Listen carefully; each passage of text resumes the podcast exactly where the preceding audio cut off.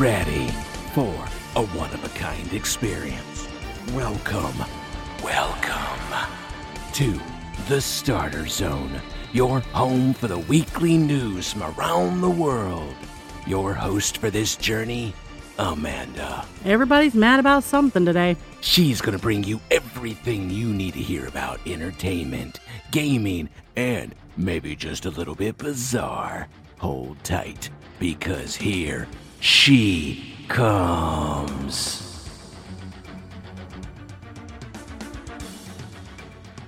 Thank you so much, Raven, for that warm, warm welcome as always. Hello there, my friends. Good day to you all. Welcome back to the Starter Zone. I am your guide, Amanda, and it is time to bring you the headlines from all of the entertainment news sources. Today is October the 19th. Let's take a look at what we're going to be covering today. So, NSYNC is back, and the fans are just overjoyed. There's a Sergio Brown update. Britney just can't stay out of the news these days. There's a surprising acting retirement announcement, a few goodbyes, and our box office breakdown, and more. Get comfy, everyone. Let's get started.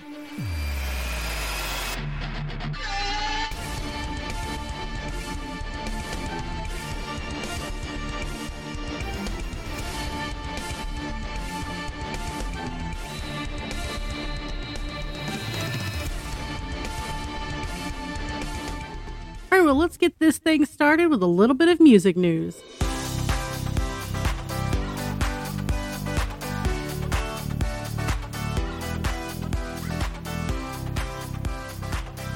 Okay, full disclosure I grew up in the boy band era.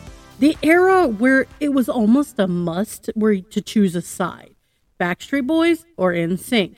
Now, publicly, my friends and I, we were Backstreeters. We could do the music, you know, we were also choir geeks, and our male friends got the choreography down. So, you know, anytime we all got together, good times had by all. But honestly, I liked both bands. It was just a good time for music. So now here we are 20 years later, and NSYNC is gearing up to unveil a, their music video for their reunion track called Better Place. And they're showing love to the fans in the process of this. Part one of a two part fan documentary that was released on their YouTube channel back on October the 13th, highlighting five of NSYNC's biggest fans. You know those, the ones who know every word, every dance move, every harmony in the band's discography. And in the clip of this video, the group of fans find out that they're actually going to be starring in the upcoming music video for Better Place, each of them representing a different member of NSYNC Justin Timberlake, JC Chasez, Chris Kirkpatrick, Joey Fatone, and Lance Bass. The upcoming second video is set to showcase these super fans standing in for the band members and becoming in sync as they perform choreography from the movie Trolls Band Together. By the way, that film will hit theaters on November 17th.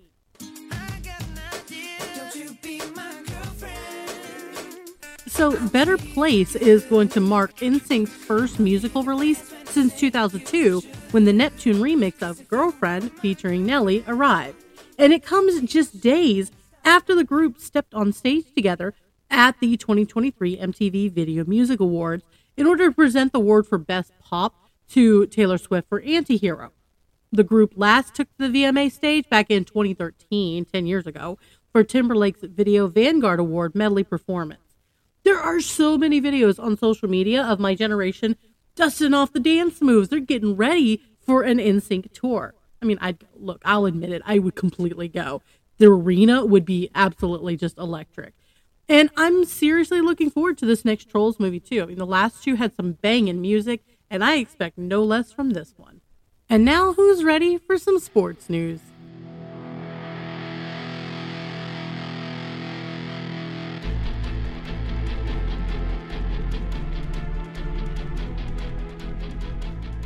So, a few episodes ago, I talked a little bit about the ongoing saga of Sergio Brown.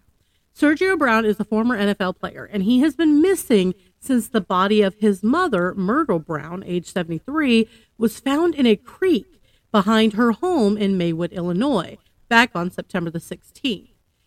Relatives had alerted the police saying they were unable to find or contact her or her son, according to the police. Now, the Cook County Medical Examiner's Office determined she died from injuries as a result of an assault, and the manner of death was ruled a homicide at that point. It was suspected that Sergio was in Mexico after a really strange video was posted to his Instagram. And it was appearing to show Sergio in this tropical location just rambling about fake news and claiming he thought his mother was on vacation. Well, on October the 10th, Brown was actually taken into custody when he re entered the U.S. from Mexico by way of San Diego. Mexican law enforcement officers have actually known about Brown's whereabouts since at least the 19th of September. But he was officially deported after the authorities in Illinois had obtained an arrest warrant for first degree murder. He didn't go quietly into the night, though. Footage has emerged showing the former NFL star brawling on a plane with Mexican officers as they were trying to extradite him back to the United States. Here's a little bit of a snippet of a video that was taken during this meltdown. Thank you for participating. I was going to Colombia. I'm from Chicago. I should not be going to Tijuana.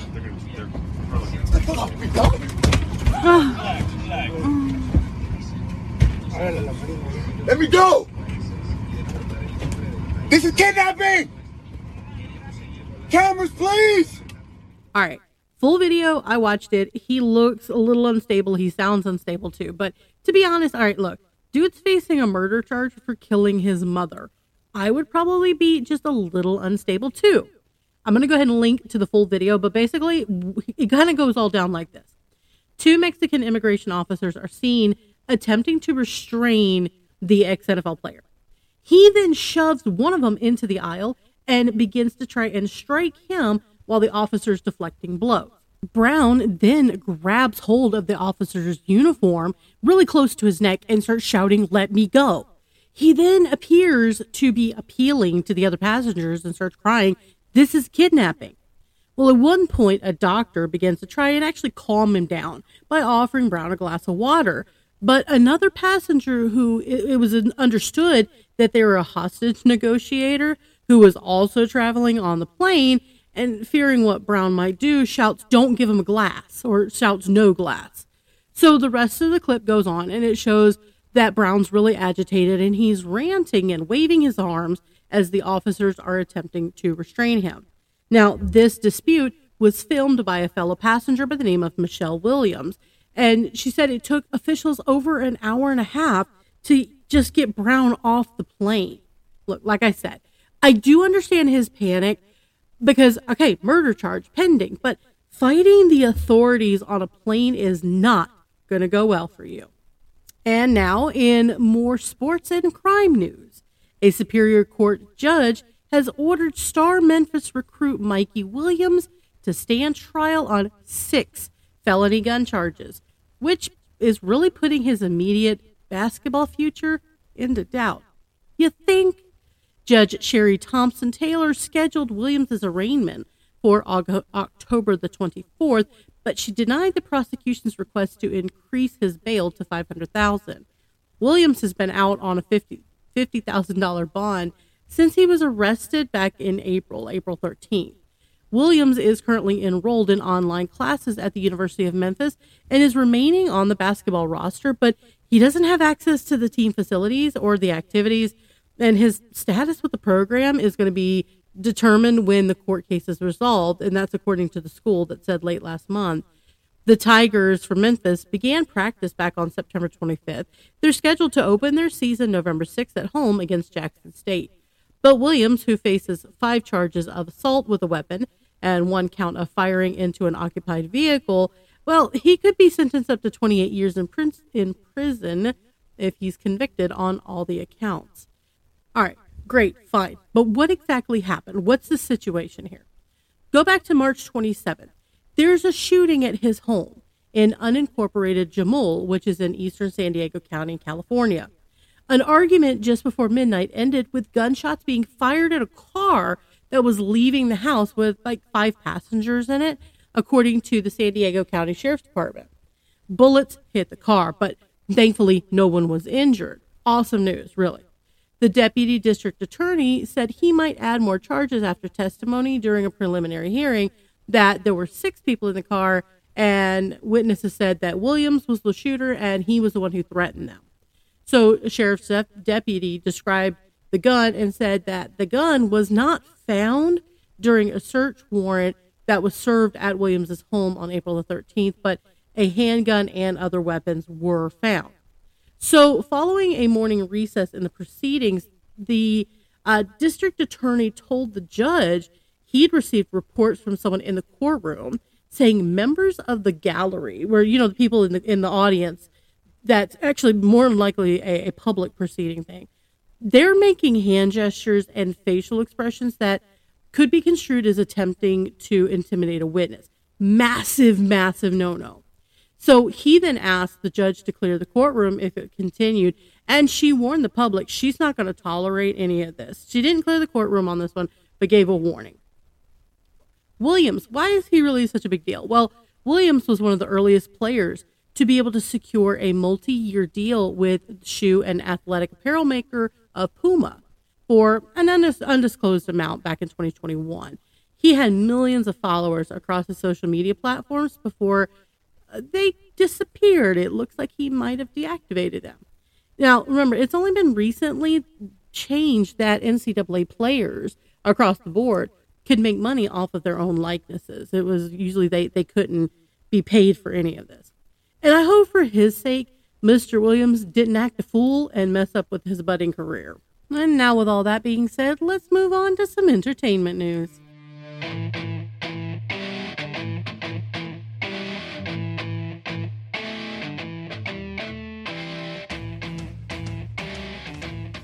I promise one day we are going to go a week without a Britney Spears headline, but it's not this week. Britney Spears is in trouble with the law for driving yet again, and this time it's after being pulled over by the California Highway Patrol.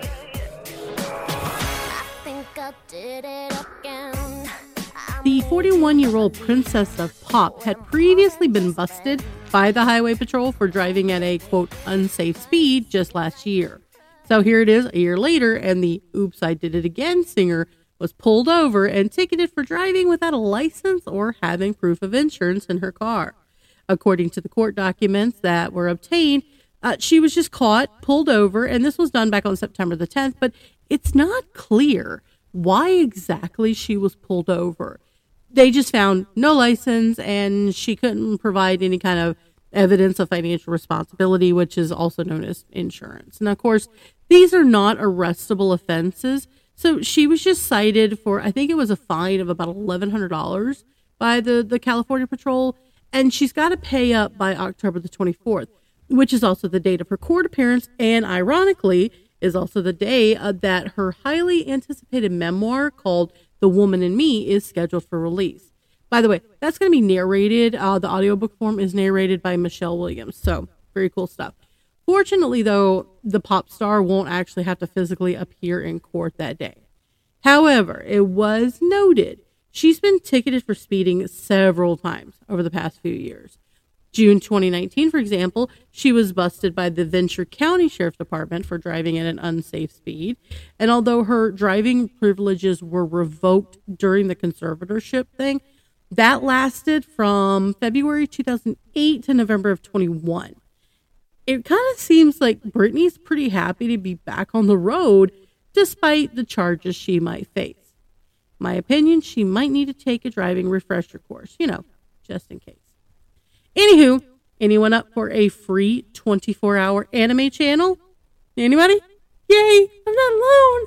So, Crunchyroll has launched its own 24 hour anime channel exclusively in the US at the moment. The free ad supported channel launched across the U.S. back on October the 11th and is currently available on LG channels, Roku, and Vizio Watch Free. The service also joined Amazon's Freevee back on October the 17th.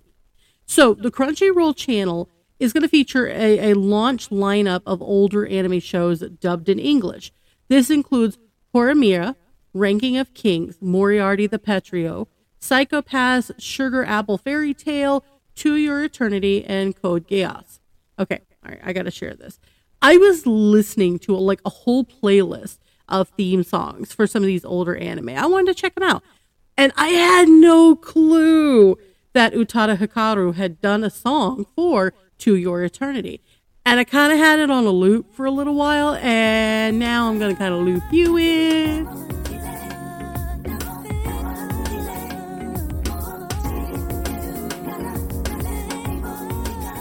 By the way, that's the opening theme song for season two of For Your Eternity, and it's actually called Pink Blood. Anywho, so newer and more premium shows are going to remain part of Crunchyroll subscription and the ad-supported streaming services. So this this free channel, it's a collaboration between Crunchyroll and the Game Show Network, both of which now under Sony Picture Entertainment.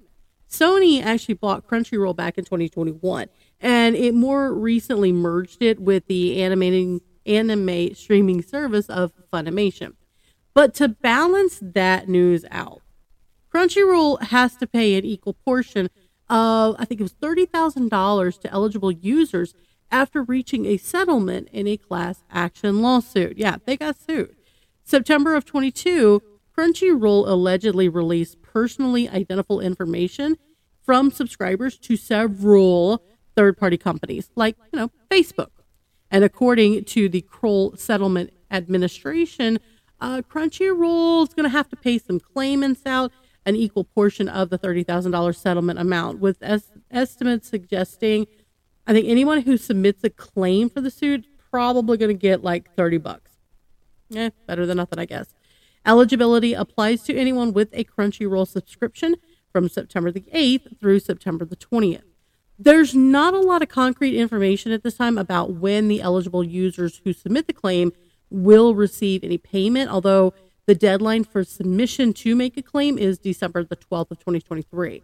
So eligible users should receive an email with the information about this potential payout, and all eligible users can find the claim form on the Kroll Settlement Administration's official website. I'll link that down in the comments as well.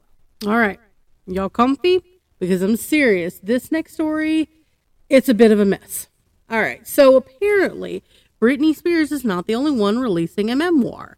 Jada Pinkett Smith has one coming out as well, and things are already getting kind of ugly. In a preview of an NBC News and Today Show special tied to the upcoming memoir called Worthy, the star revealed that she and Will Smith had been separated since 2016 despite showing up as a united front in public. Okay, she cannot be serious. What was the slap at the Oscars all about then? The host, Hoda Kotb, said it was not a divorce on paper, but it was a divorce. Jada Pinkett Smith kind of confirmed this and revealed that they're currently living separately. Literally, she moved out. She's got her own place and it's not with him.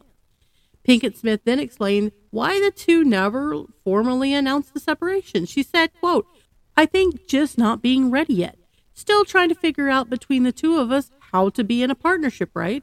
And in regards to how do we present that to people, you know, and we hadn't figured that out, unquote. So the Red Table Talk host went on to say that there were a lot of things that caused a fracture in her relationship to Smith. I personally, insisting on an open marriage might have been a factor, Jada, and a certain person by the name of August Alsina, but I digress. She went on to say, quote, I think by the time we got to 2016, we were just exhausted with trying. I think we were both kind of just stuck in our own fantasies of what we thought the other person should be, unquote.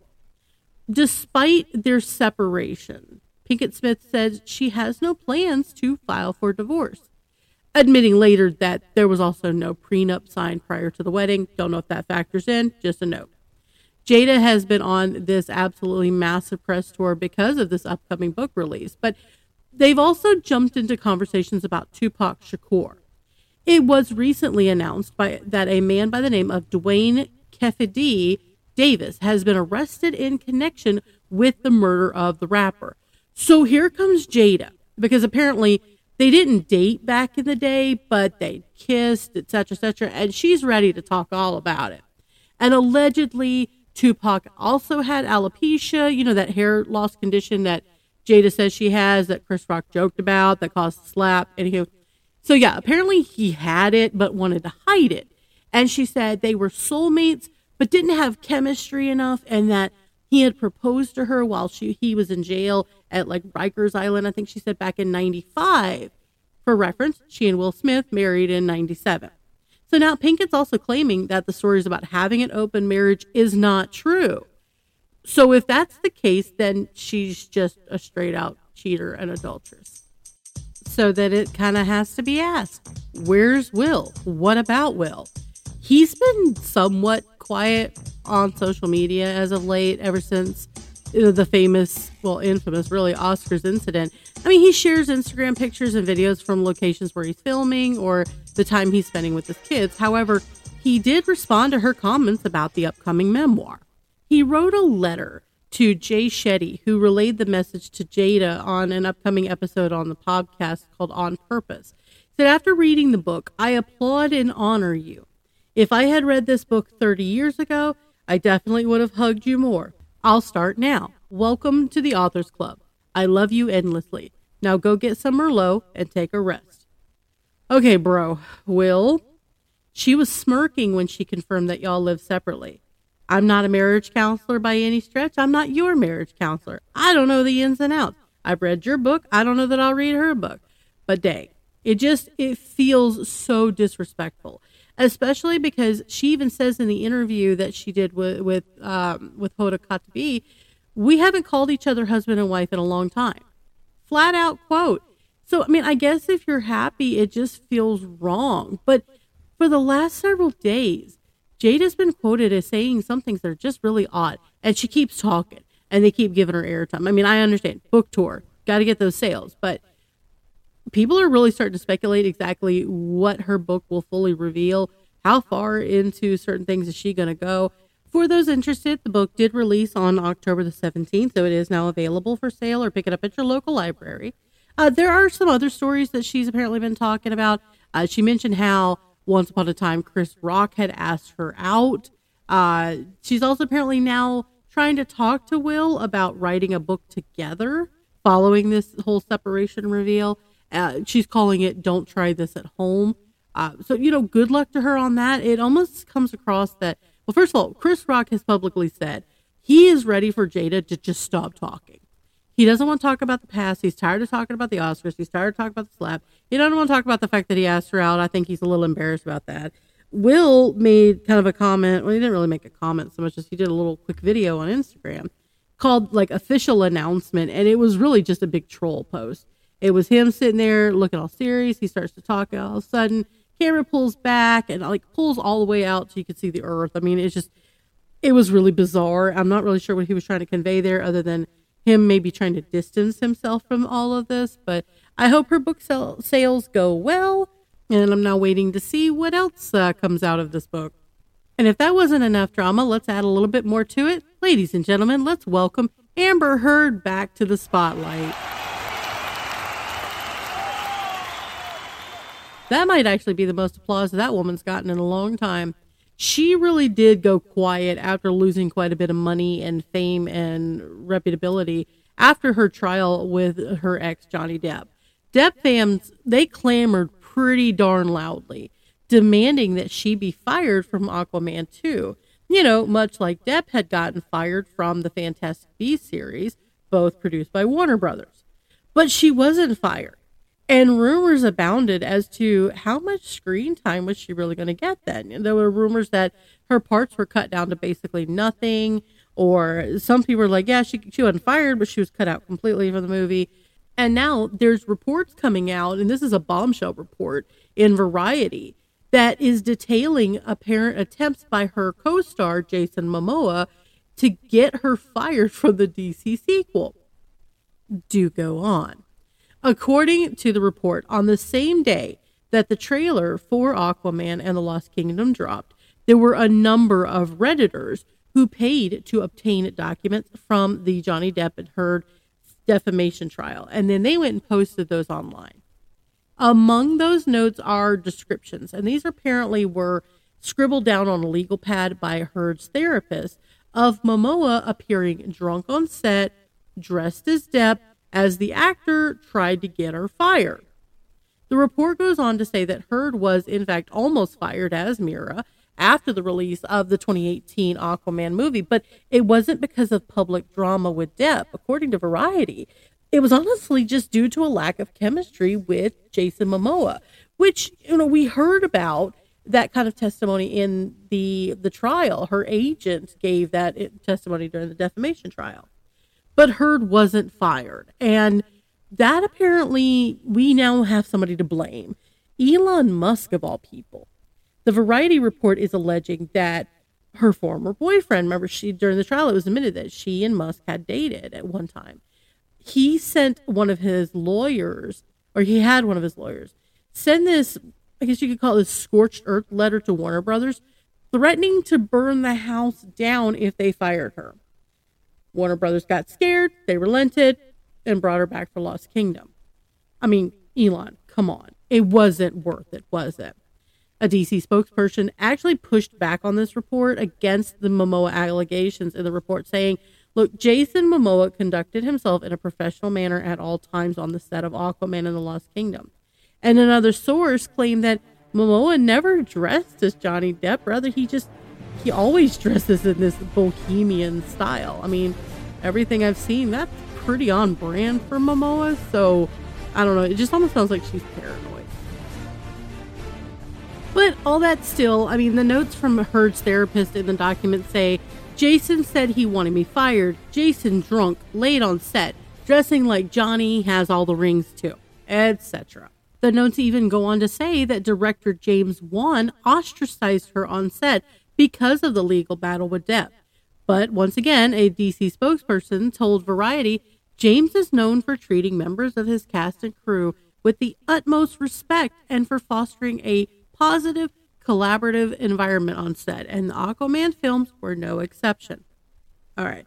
Personal note I'm not a fan of Amber Heard. I watched the trial. She just came off as super disingenuous.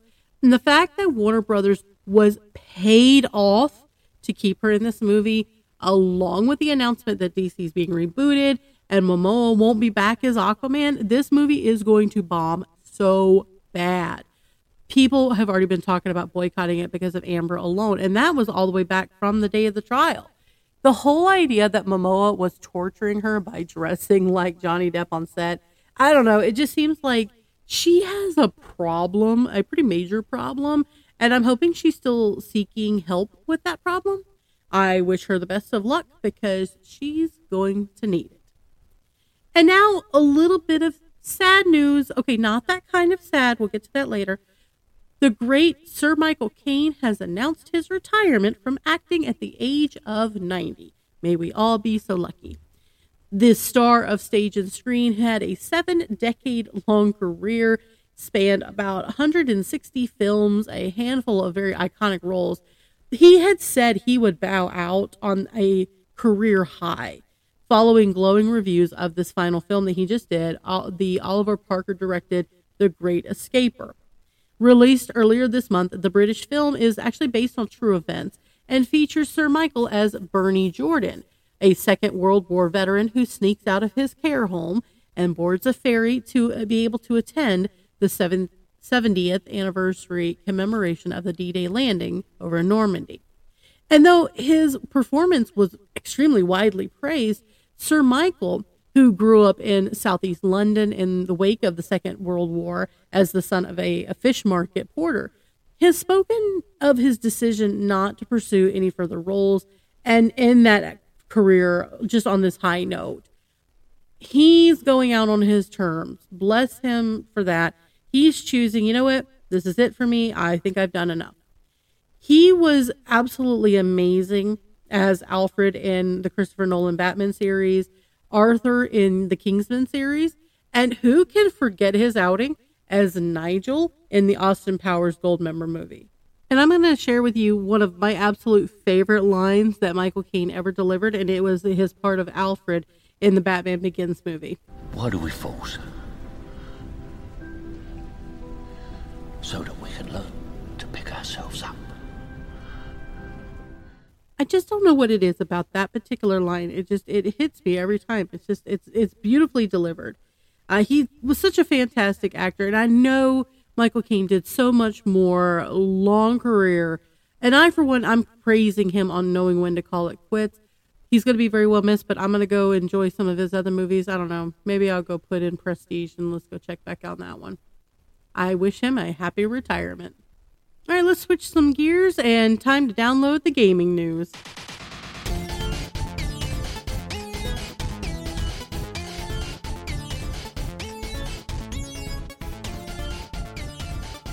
Well, it finally happened. It took two years and they had to go over many roadblocks, but the biggest buyout in video game history has finally been completed. Microsoft has officially purchased Activision Blizzard for an incredible 69 billion. Nice. Nice. Nice. Nice. And now in one fell swoop, this expands Xbox's first party offering to encompass everything from Call of Duty to World of Warcraft. Well, thoughts immediately turned to Game Pass and how its library of games may expand.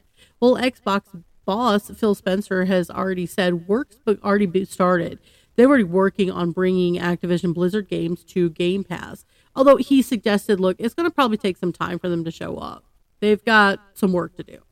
Activision Blizzard itself has de- pretty much indicated that this year's Diablo 4 and Call of Duty Modern Warfare 3 isn't going to hit the subscription service until next year, 2024.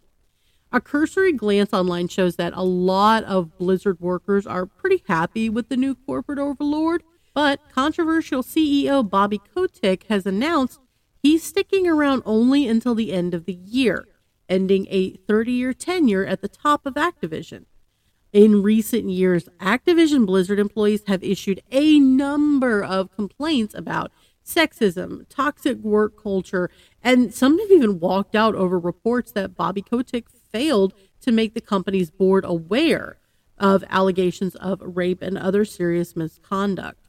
California's Department of Fair Employment and Housing actually sued Activision Blizzard back in July of 2021, alleging a retaliatory frat boy culture.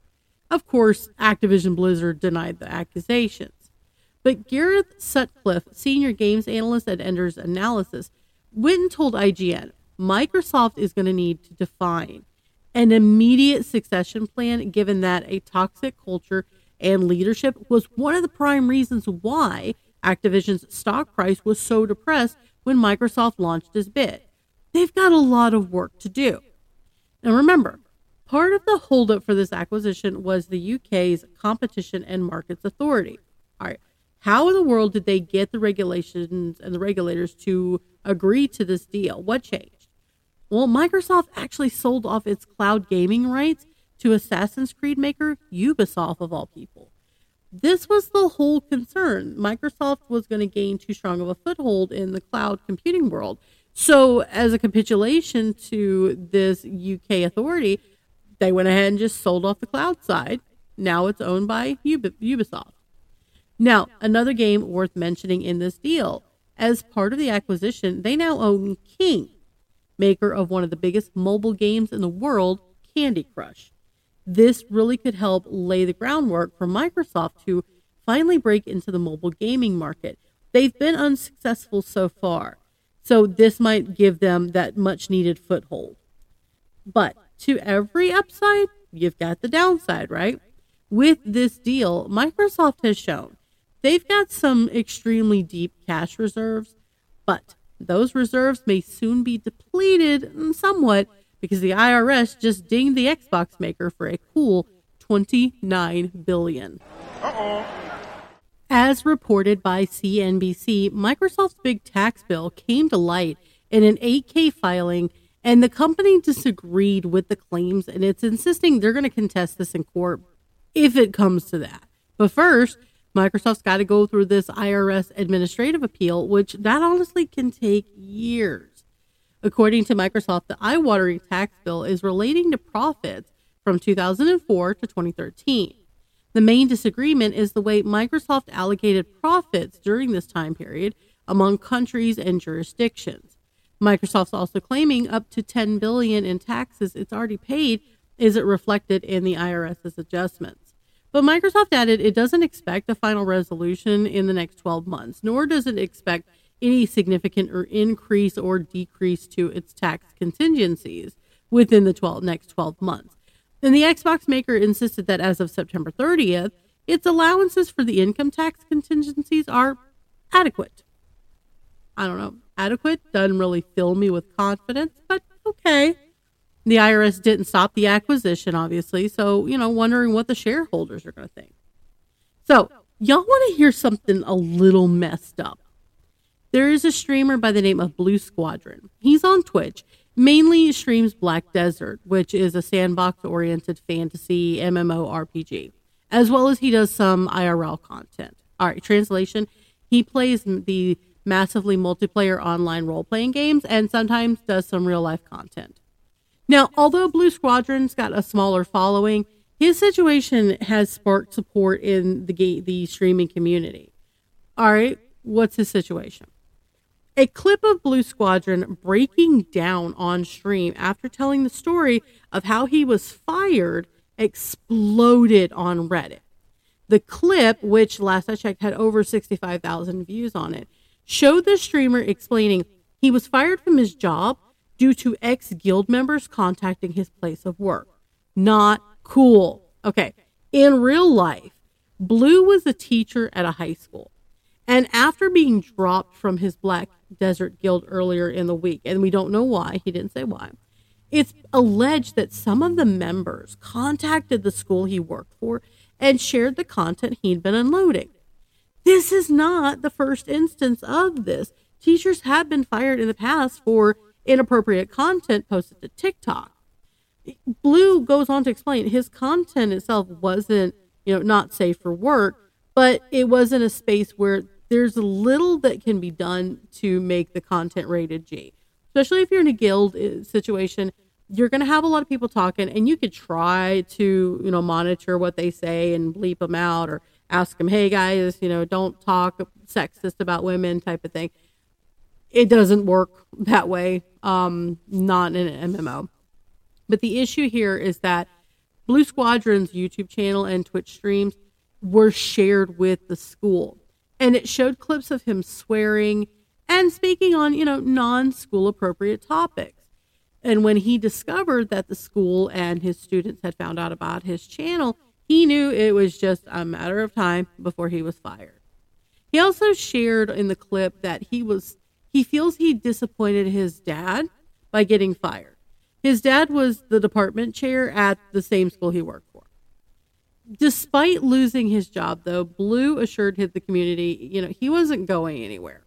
Due to his love of content creation, Blue says he's going to just double down and focus on streaming. And before signing off for that day, Blue made sure to send appreciation to the school, the students, and the faculty that he got to know during his time there. I'm sorry. I'm, this is just, this one's awful. You have a guy that loves to create content. He doesn't bring his school life into the content, he's very careful to keep them separated. But here comes the content to rat him out now he's a liability to the school, so, you know, don't let the door hit you on the way out. I would be absolutely furious. However, Blue, I'm going to call you out just a little bit. What is the number one rule of playing an MMO?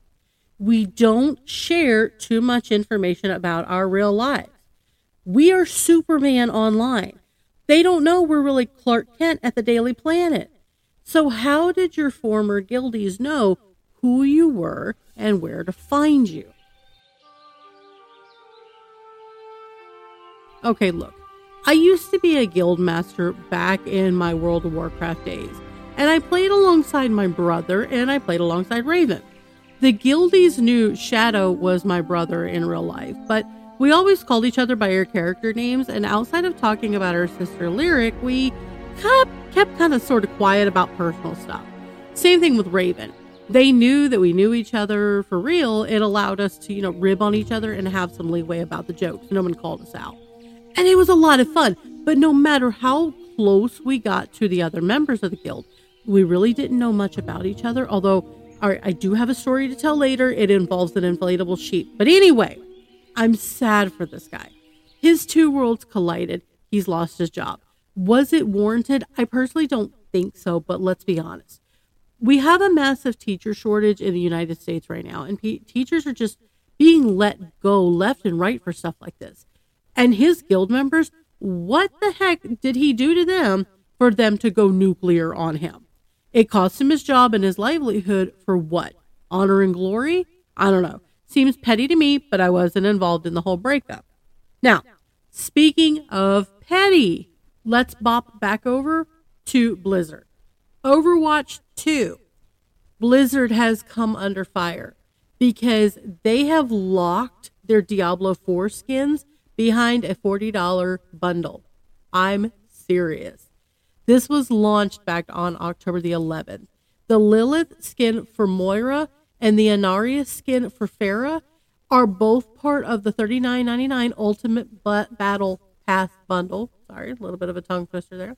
That they released for season 7. For those who don't know, Lilith and Inarius are main characters from Blizzard's action role playing game Diablo 4. Lilith is the demonic mother of Sanctuary and the antagonist of the game, but Inarius is a fallen angel who is trying to defend humanity. Both of these Diablo 4 skins, which Blizzard really leaned on to promote the recently launched Season 7, Rise of Darkness, are exclusively sold through the Pass bundle. There's no other way to get the skins other than forking out real world money. It's worth noting the bundle does include nine items, including the skins, but shocked Overwatch 2 players reacted in anger. Absolute fury to the way Blizzard is making these skins available. There was a thread on the Overwatch subreddit. It's seen like 14,000 upvotes at this point. And a Redditor by the name of Yayo Practical accused Blizzard of being greedy. Quote, saw the new Moira and Pharah skin in the trailer and was excited for the first time in a long time. Some of the best looking and only skins for them in a long time. And of course, it's locked behind a crappy payware bundle. Not even available for premium battle points, but the GD Ultimate that they want money for. I should have seen this coming. Way to be greedy and ruin the excitement, Blizzard. Unquote. Yayo Practical is one of but many disgruntled players who seriously, just seriously dislike this bundle. A Redditor by the name of Mothman405 said, I had premium currency saved up for this and the battle pass. I'm floored. The only way to get it is to pay $40, unquote. The backlash to this Diablo 4 skin issue comes amid this long running negativity about Overwatch 2, which is honestly currently the worst user reviewed game ever on Steam. Fans have hit out at Blizzard on just, you know, a number of issues, including replacing the premium Overwatch with the free to play Overwatch 2, the controversial decision to cancel Overwatch 2's uh, long awaited PvE hero mode. Apparently, that got shut, shut down a while back.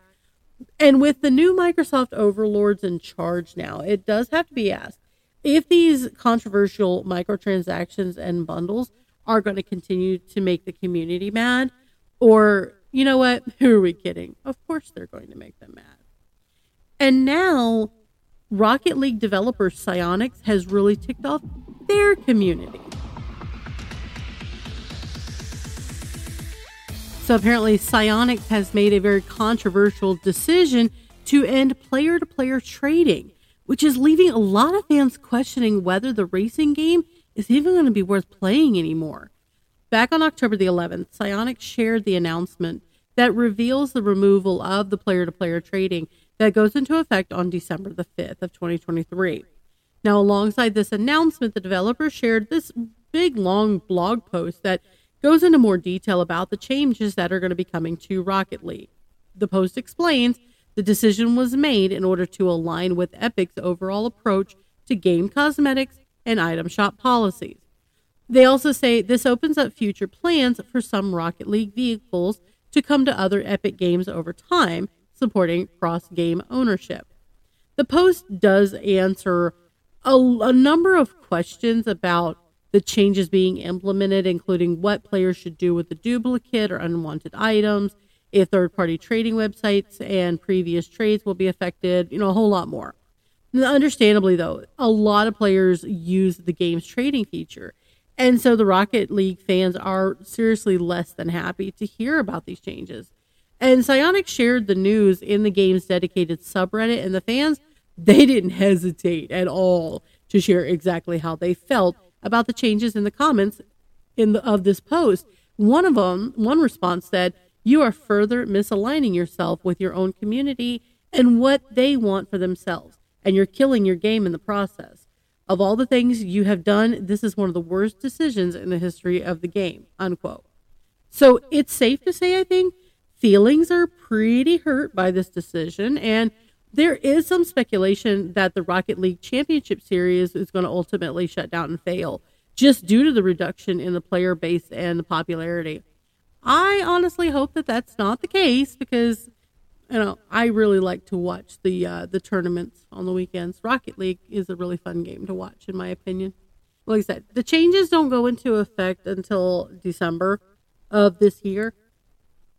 That gives us a month and a half to see what kind of effect that's going to have on the community. Are people going to go ahead and just bail because they're just not going to wait around for an ult- quote ultimate failure? Are we going to see the player base change at all? I mean, some people just may decide, you know what, it's it's not worth doing the trades, but I'm still having fun, so I'll stick around. So whether this is a good decision or not is going to remain to be seen. It's really hard to say goodbye, and this week was no exception. Let's take a look at some of those that we lost.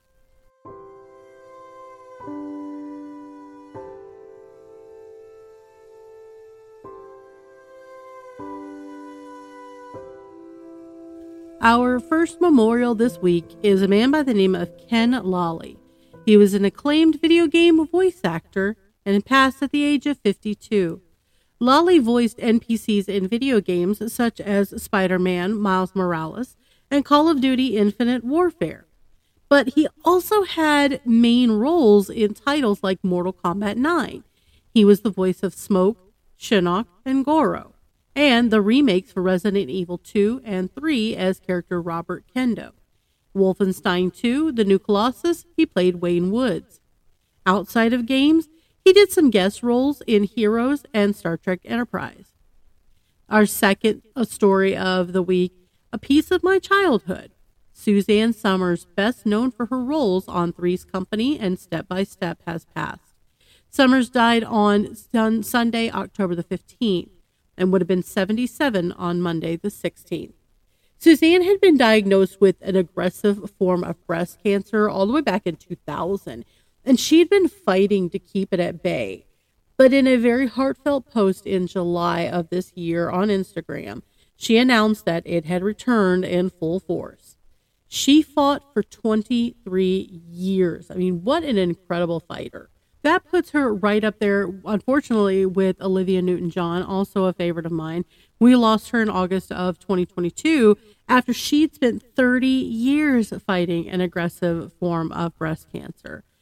I do remember growing up watching the old Three's Company reruns and I remember watching Suzanne Somers on there, and I was probably really young, way too young to get a lot of the jokes. But I do remember her showing up in Step by Step, and that was a funny show growing up for me as well. And also, anybody else remember the Thigh Master?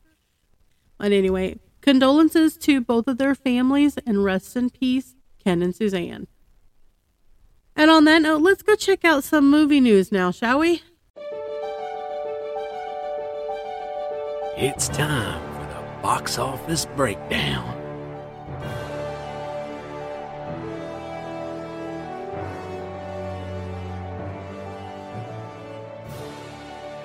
Last week, The Exorcist had the top spot, but Swifties are a force to be reckoned with. So, who came out as number one?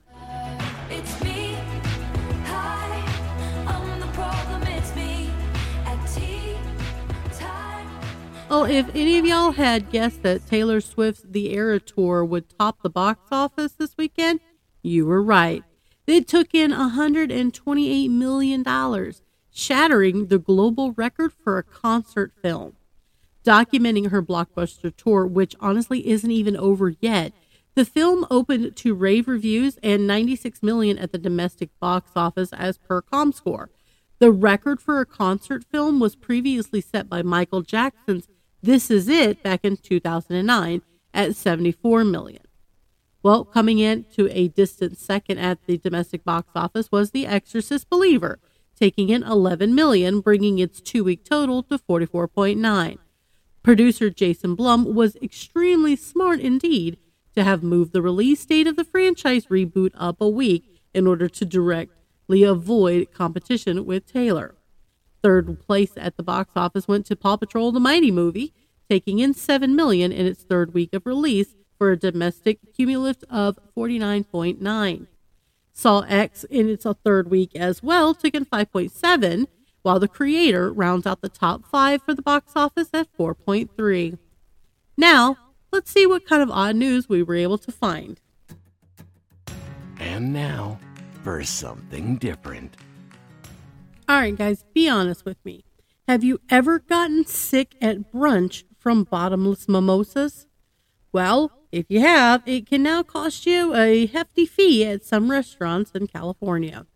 Several eateries in the San Francisco area have adopted this new policy of charging a $50 cleanup fee for anyone who throws up in the restaurant. I do not miss the days of having to clean that up.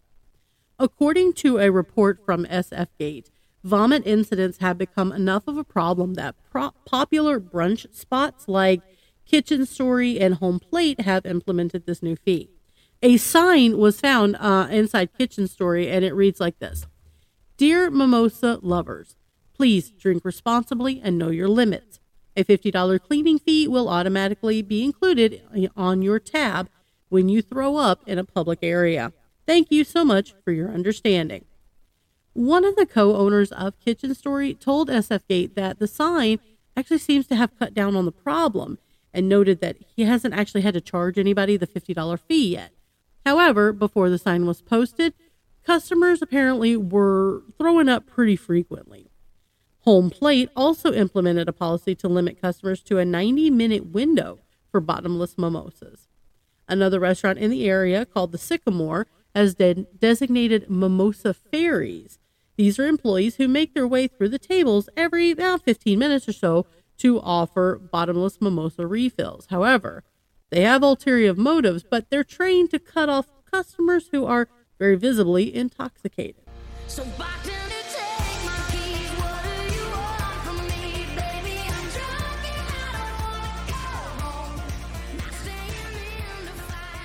All right, so I'm struggling a little bit with words here. Do people really have issues with over drinking that restaurants are having to threaten a charge of a cleaning fee.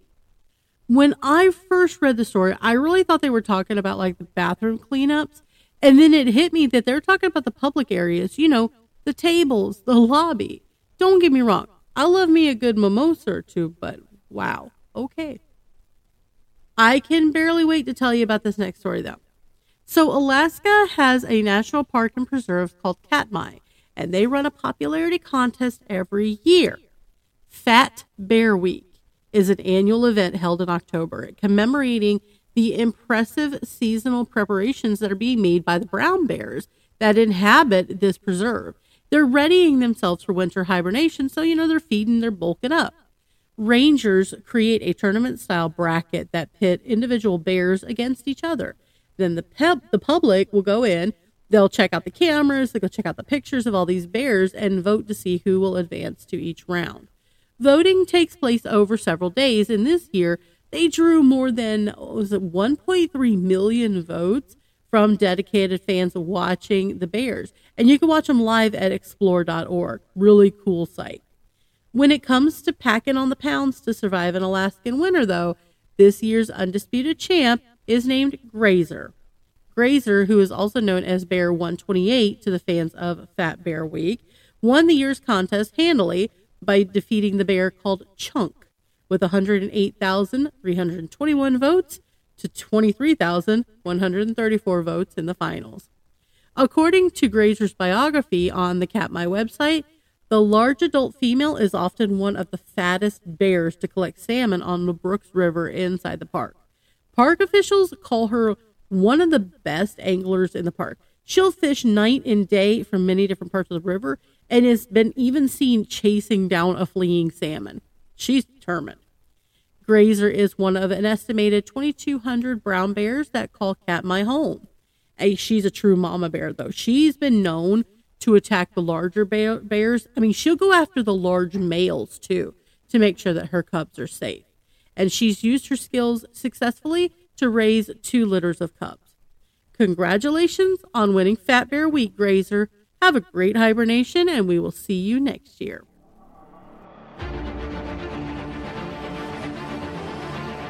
Wow, it was a really, really busy week for the news. I'll tell you what. So we had Sergio Brown finally in custody. NSYNC is back. Britney Spears can't seem to remember her license or how to drive. Uh, Jada Pinkett Smith is causing some heartbreak and she's just being weird. Microsoft officially owns Activision Blizzard, but they have a pretty hefty tax bill to pay. Rocket League may be in trouble, but hey, at least we have bears and cleanup fees to worry about. Thank you guys so much for joining me today. I do want to remind you, I include the links to all of my sources in the comments so you can see what I see and more. Don't forget to drop a comment or send us an email if there is a story that you want us to cover. Join us next time as we check out the latest in entertainment news. Remember, friends, stay comfy in the starter zone. This is Amanda. Good luck and have fun.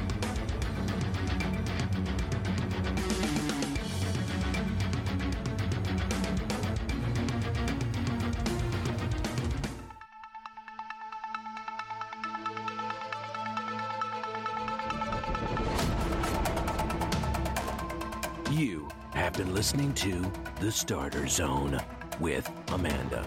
I am Raven. We thank you for your time and support. Without you, we simply would not be. Please hit that like and subscribe button and visit us on Facebook and Twitter at The Starter Zone. Have we missed something? Have something to say? Leave us a comment or send us audio clips for your chance to be on the show. We invite you to come back for more exciting news and commentary on the world around you. See you next time in the Starter Zone.